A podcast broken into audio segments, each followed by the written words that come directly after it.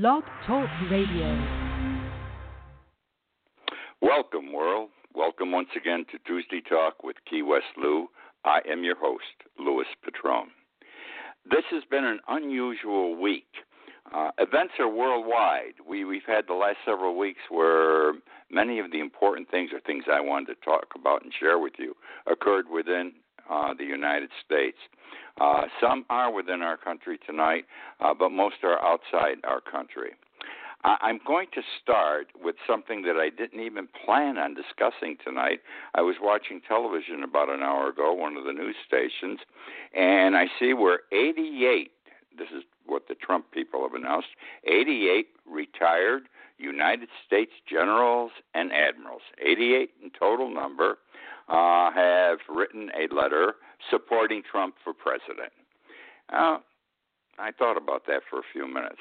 That's a big number. It's pushing 90. But then I said, how many retired generals and admirals are there? And I've two observations I wish to share with you. I did a little homework as far as I could go quickly. Number one, Trump's got 88 generals and admirals retired supporting him. There are 490 active generals, not admirals, generals. When I say generals, I'm talking about Army, Air Force, Marines. There are approximately 4,500 retired generals. 4,500 retired generals. Now that number of 88 sucks when compared to 4,500. It's minuscule. And remember, the 88 includes an, uh, admirals. I tried to get the same data for admirals as I got for generals. I couldn't find it, believe it or not. I was looking for the retired number, and I couldn't quickly find it in my research. I apologize. But what I what am I trying to say to you? 88 retired generals and admirals, when there are alone 4,500 retired generals amounts to diddly dip. It's not impressive at all. That's number one. Number two is this, and this is something I wish in the next day or two, someone in the national media, and someone probably will do this, like the New York Times or something. I'd like to know how many of those 88 retired generals and admirals are working for the military industrial complex now or have worked for the military industrial complex. Remember, these generals and admirals, they retire. Then the military industrial complex picks them up, pays them an exorbitant salary.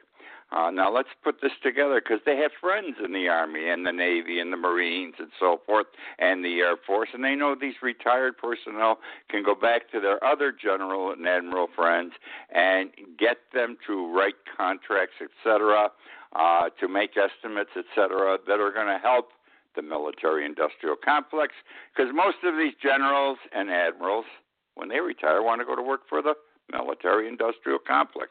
That's the way it is in life. Well, as it comes out now, uh, what I want to know is this how many work for the military industrial complex now or have worked for it? Because if there are many of that 88 do, then those numbers have to be eliminated uh, because these men have been influenced, are being influenced by their big paychecks today, or have been influenced by their big paychecks in in the past. I call them on this. I call them because I think this is a consideration in what has been done.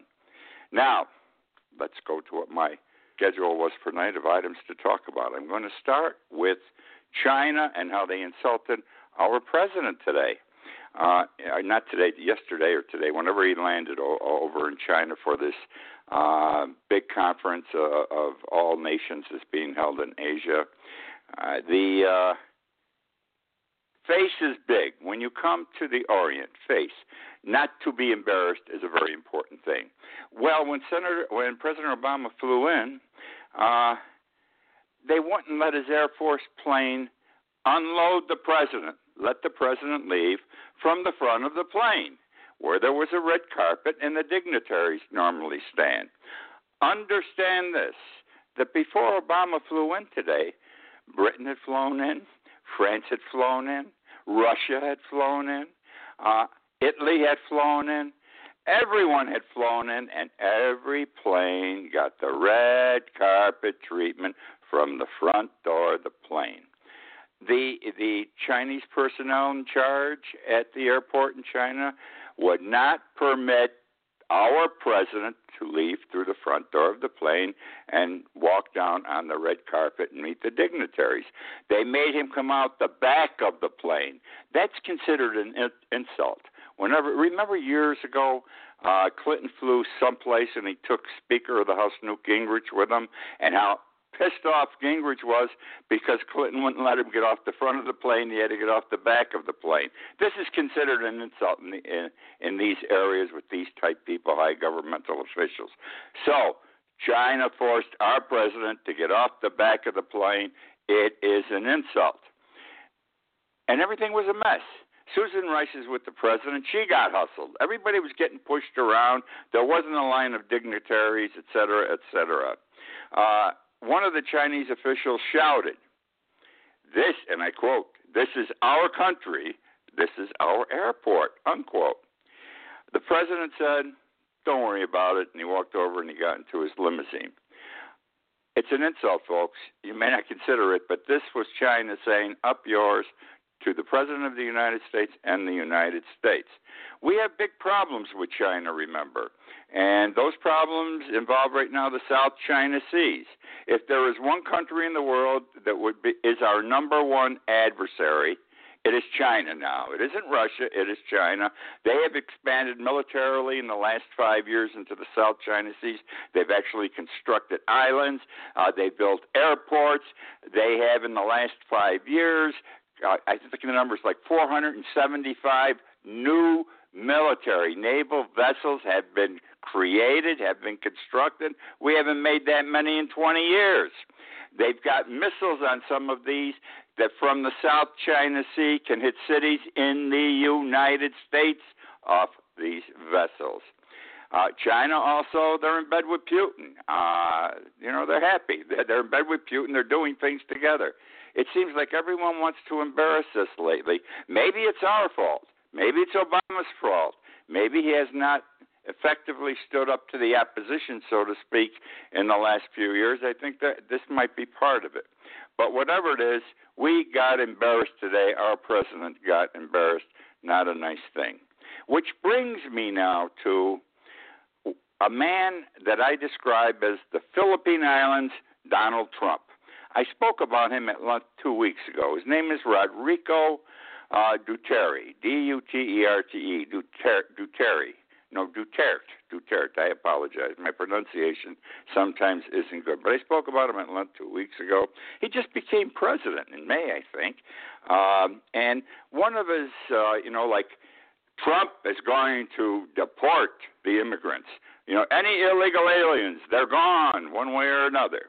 Well, Duterte's got a promise out there, a problem. He has a drug problem big time in the Philippines, and he said he was going to get rid of the dealers and the people who use drugs. And he was a man of his word and has been a man of his word since May when he took office. He, he what he does is he created a special force to go out and find the dealers and the users, etc. You know, just like Donald Trump's going to have a special force, he's indicated uh, to go after the illegals to discover them. So far, what he does when they find a dealer, a user, and I'm ashamed to say this, I'm shocked to say what I'm going to share with you. The families of dealers and users, they're all killed summarily by these special squads. There's no trial, okay? They, there's no judicial proceeding. They just kill these people right on the spot, families included, children included. Thus far, the estimate is 2,400 people uh, he's gotten rid of, okay? During my show two weeks ago, I said, you know, this guy's not too nice. He called our an ambassador, are you United States ambassador? He said he was annoying, a homosexual, a son of a bitch. Uh, he said because the United Nations was critical of these people that he's killing at random, he said, and I quote about the UN, if you're a rude son of a bitch, we'll just leave you. In other words, he's going to leave the United Nations. He also said, I don't give a shit. Yep, this is the way this guy talks. He's another Donald Trump, friends. I don't give a shit about them. They are the ones interfering. Uh, now, what did he say today? What did he say today that was so terrible? He said something awful today. And in so doing, he insulted the president. I forget President Obama. He insulted the president's mother. And here's what he said he called Obama today a son of a whore, quote unquote, the son of a whore. Can you imagine such an insult? Uh, Obama's mother's dead. He insulted Obama's dead mother, calls her a putan. That's in Italian. A whore. Well, Obama had a meeting scheduled for today or tomorrow with uh, Duterte to discuss American Filipino relations, and Obama canceled it. Good for him. He canceled it. But the winner in this cancellation is not the United States, it's not Obama, it's China. Because China really wants, they are desperate for the Philippine support. And here's the scenario why the United States and Japan have a treaty that if anyone attacks Japan, we will step in and help defend Japan. China has been rattling the war swords, okay? Battle. In the last year, there's when they're going into the South China Seas, which officially are owned by uh, Japan. Uh, there's some question, but the, the law seems to lean Japan's way. They've taken over these islands. They didn't care about a quarter or anything else. They just took them over, and they're building these air, these uh, airports, putting new planes in, and all sorts of things. Now, what's going to happen is this: if we go in and back Japan, which we have to, there's another treaty between the United States and the Philippine Islands. And that treaty says if we have to go in and defend Japan for any reason, that we can use Philippine ports for our naval vessels. Now, China doesn't want that. Putin, who is in China's back pocket. No longer is the world in his back pocket. In this situation, Putin's in China's back pocket. He's with China. They're doing oil lines, railroad lines, all kinds of commercial deals all over Europe and Asia together uh, with Chinese money and Russian know-how. And he's they're thrilled. They're thrilled because this pushes uh, the Philippines won't give us this right. They won't give us this permission. They're going to side with China and Russia, and again, we will be embarrassed. And if there's a war, we're screwed.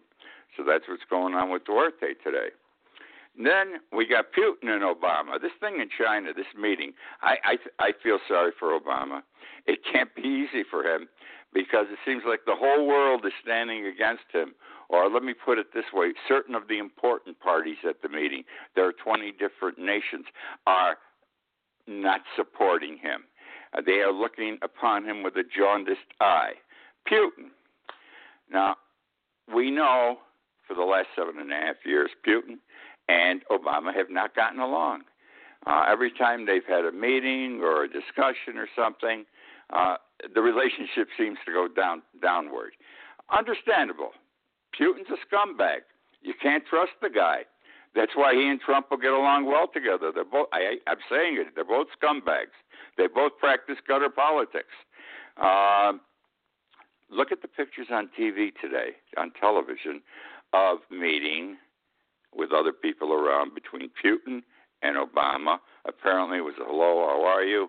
These guys look in each other's eyes no smiles on their faces, and that look tells you they do not like each other. And then when they continue their conversation, they really don't look each other in the eye. One looks off to the left, the other to the right. So we got problems there. Now, I want to go to Venezuela. Nicolas Maduro.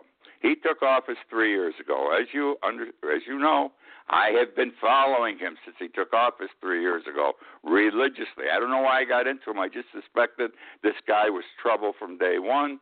Uh, he's a bad guy. And I've been writing about him, and I've been talking on the show about him. I've been talking about him on my blog talk radio show. And so let me get, just give you a brief Venezuela update to show you where we are in this whole thing.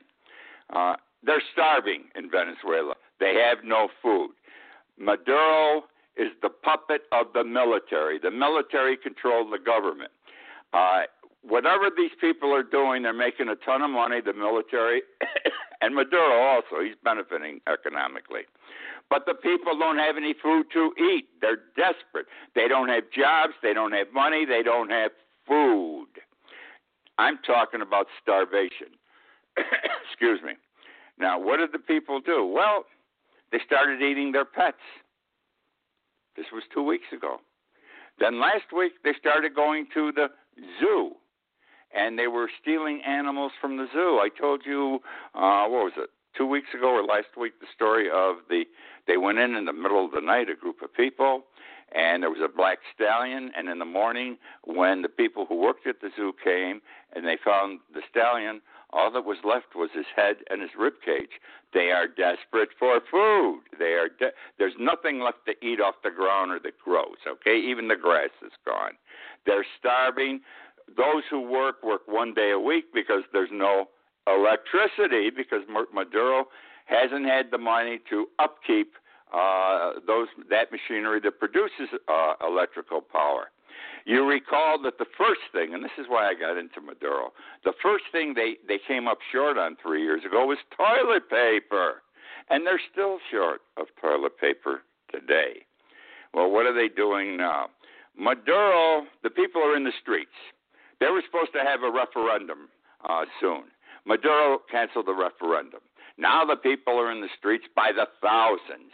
Uh, the the video I have seen reminds me of what I saw in Greece five years ago in Athens when the Greek people were demonstrating uh, before Parliament. in That huge area they have, they're packed in there like sardines.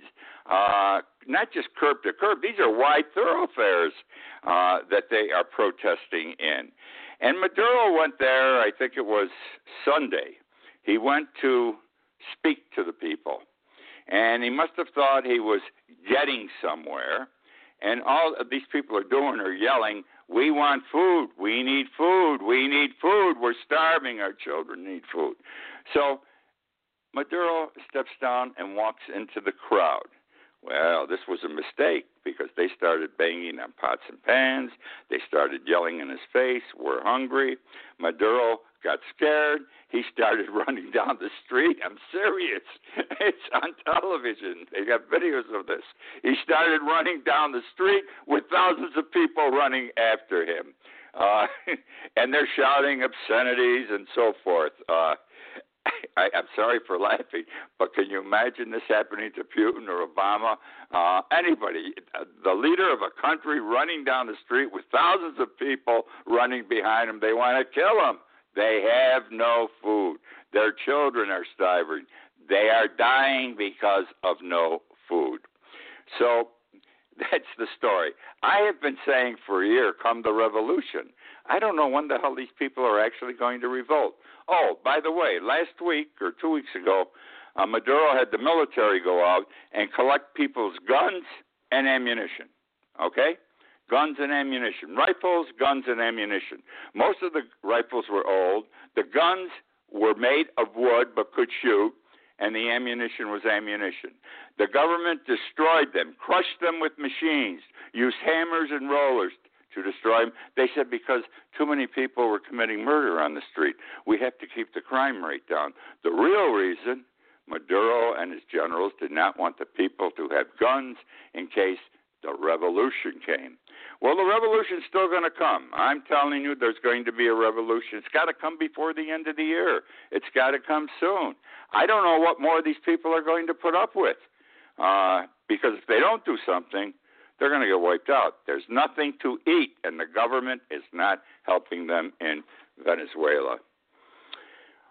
Now, this is disgusting, what I'm going to share with you. Uh, I read a lot. Most of you read it. We all read. And you know, in the major newspapers and sometimes in our local newspapers, there are what we call op-ed columns, O-P-E-D, op-ed columns, where some big shots, some corporate president or retired military person or some former senator or po- political figure of consequence will write a column and say, I agree with this or I don't agree with it, okay? Wow, you know what came out this week?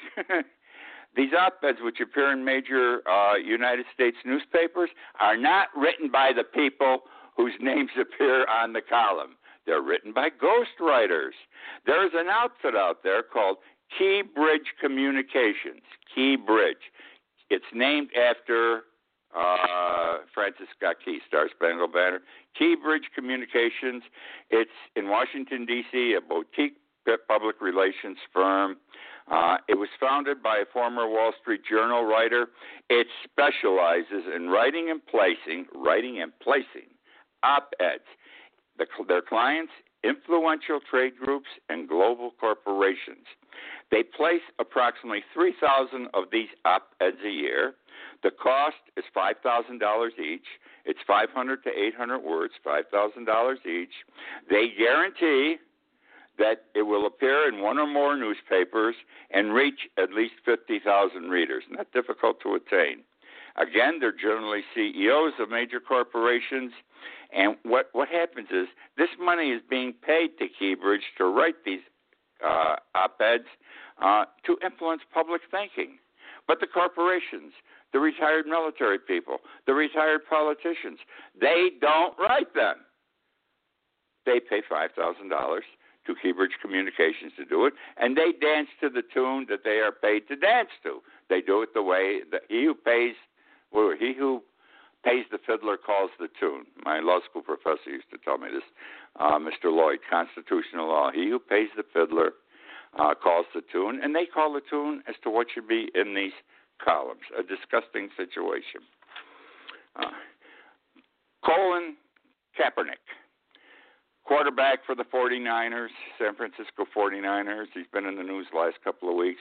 He has either sat or kneeled during the playing of the Star Spangled Banner before uh, professional football games in which his team is involved. He's a star, this man. He's a black man. Uh, what he's doing, in my opinion, he's protesting. It's his way of protesting for black rights, Afro American rights, against police brutality and things like that. And he's doing it, and this is his way of doing it, and he's hurting nobody. I mean, we, we live in a country where you can spit on the American flag, you can stomp on it, you can burn it. It's protected constitutionally. It's the First Amendment right to protest. And that's what he's doing in a much milder fashion, and I believe he has the right to do it. This brought to my attention and the world's attention when he was doing the Star Spangled Banner. And they started talking about two lines in one of the stanzas that was anti black and anti British. So I started looking it up, and there's interesting stories involved with the entire life of the Star Spangled Banner from that day in 1814 when Francis Scott Key stood on a, a British warship that wouldn't let him off that night and watched the you know the the bombs and the rockets uh, going onto Fort McHenry, et cetera, et cetera, and the other things which have happened with the Star Spangled Banner over the years. Very interesting. Why am I spending this time telling you? My column in this week's Konk Life, which hits the stands tomorrow, is the Star Spangled Banner from birth to today. There's at least six or seven good sub stories involved.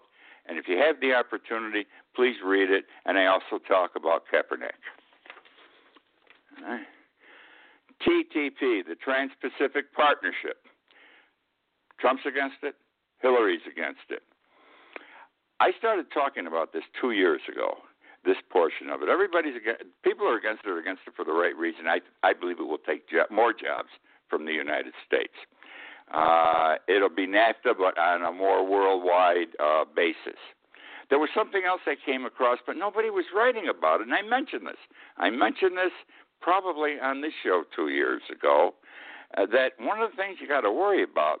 I believe this whole TTP thing, the Trans-Pacific Partnership, is a ploy, is a play by corporate, not America, corporate world to take over all the countries of the world. Let me repeat all the countries of the world. Don't think I'm crazy, all right? Now, one of the things they've gotten here are what they call, in this thing that they want us to pass, are corporate tribunals, corporate courts, okay? Technical name, investor state dispute settlement tribunals. And their problem is whenever a corporation has a problem with a government that's a member of this organization, let's say that some corporation doesn't like the fact that our OSHA laws are too stiff or our pay scale is too high. Normally, these things get fought in United States courts, but no more because now this will be fought in these international tribunals. Three judges, all corporate representatives, not even full time judges, three corporate representatives who are going to decide, who are going to decide uh, which way this should go. It's a backdoor approach to getting rid of objectionable things like they'll change. The whole purpose of this, no question, is to change health and safety regulations, you know, which impact on their bottom line. They figure it costs them too much money to do what we say with our laws. And they're going to do this with France, England, Germany, everybody, all right? And also, if officers commit criminal crimes under a nation's laws, they will not be tried in a court in the nation where they broke the laws. They will be tried before this international corporate tribunal, three corporate representatives somewhere, which means no one's ever going to go to jail for doing bad things. It's hard enough to convict people as it is. Look how many people, because of 2008, have gone to jail. What is it, one? None? Uh, it's going to be even more difficult. This is why this part of TTP is involved. I don't know. I don't know why Obama. I know Obama's for it, but somebody in our country's got to start talking about this. People, you were not aware. People are not aware. I'm bringing it up on. I've known about it and I've talked about it, but it came up again in something I read on the weekend. We've got to start talking about these things, okay? Because we may not like that they're going to change one of our laws, but there's nothing we can do about it. We transfer control, our sovereignty, our national American sovereignty, we transfer to international corporations who will then judge whether our laws are okay for corporations who do things in the United States who may not be United States corporations. Isn't that wild? and Obama wants it. I think he's wrong in the, with all of this. Uh, I just don't buy these trans-Pacific things, NAFTA or anything like that. We already have seen what has done to Detroit and the rest of this country. Um, let me and this the next thing I'm going to share with you quickly because my time's running out proves my point here. A study has come out uh, this is data from the Bureau of Labor Statistics, United States Bureau of Labor Statistics, just came out last month. All right, they keep this steadily. They've been keeping this record every month since 1939. And for the, do you know that government workers today outnumber manufacturing workers, people who work in manufacturing, by 9,932,000 people. In other words, there's almost 10 million more people working for government, federal, state, and local than there are working in plants that manufacture products and things. Uh, it wasn't this way until uh, 1989. It was pretty even in 1989. Now it's been slipping, and it keeps dropping, and this is proof. This is one way of proving those jobs have gone overseas. Where the hell did all these jobs go? All right, that's ten. We just to get even, we got to bring ten million jobs back here.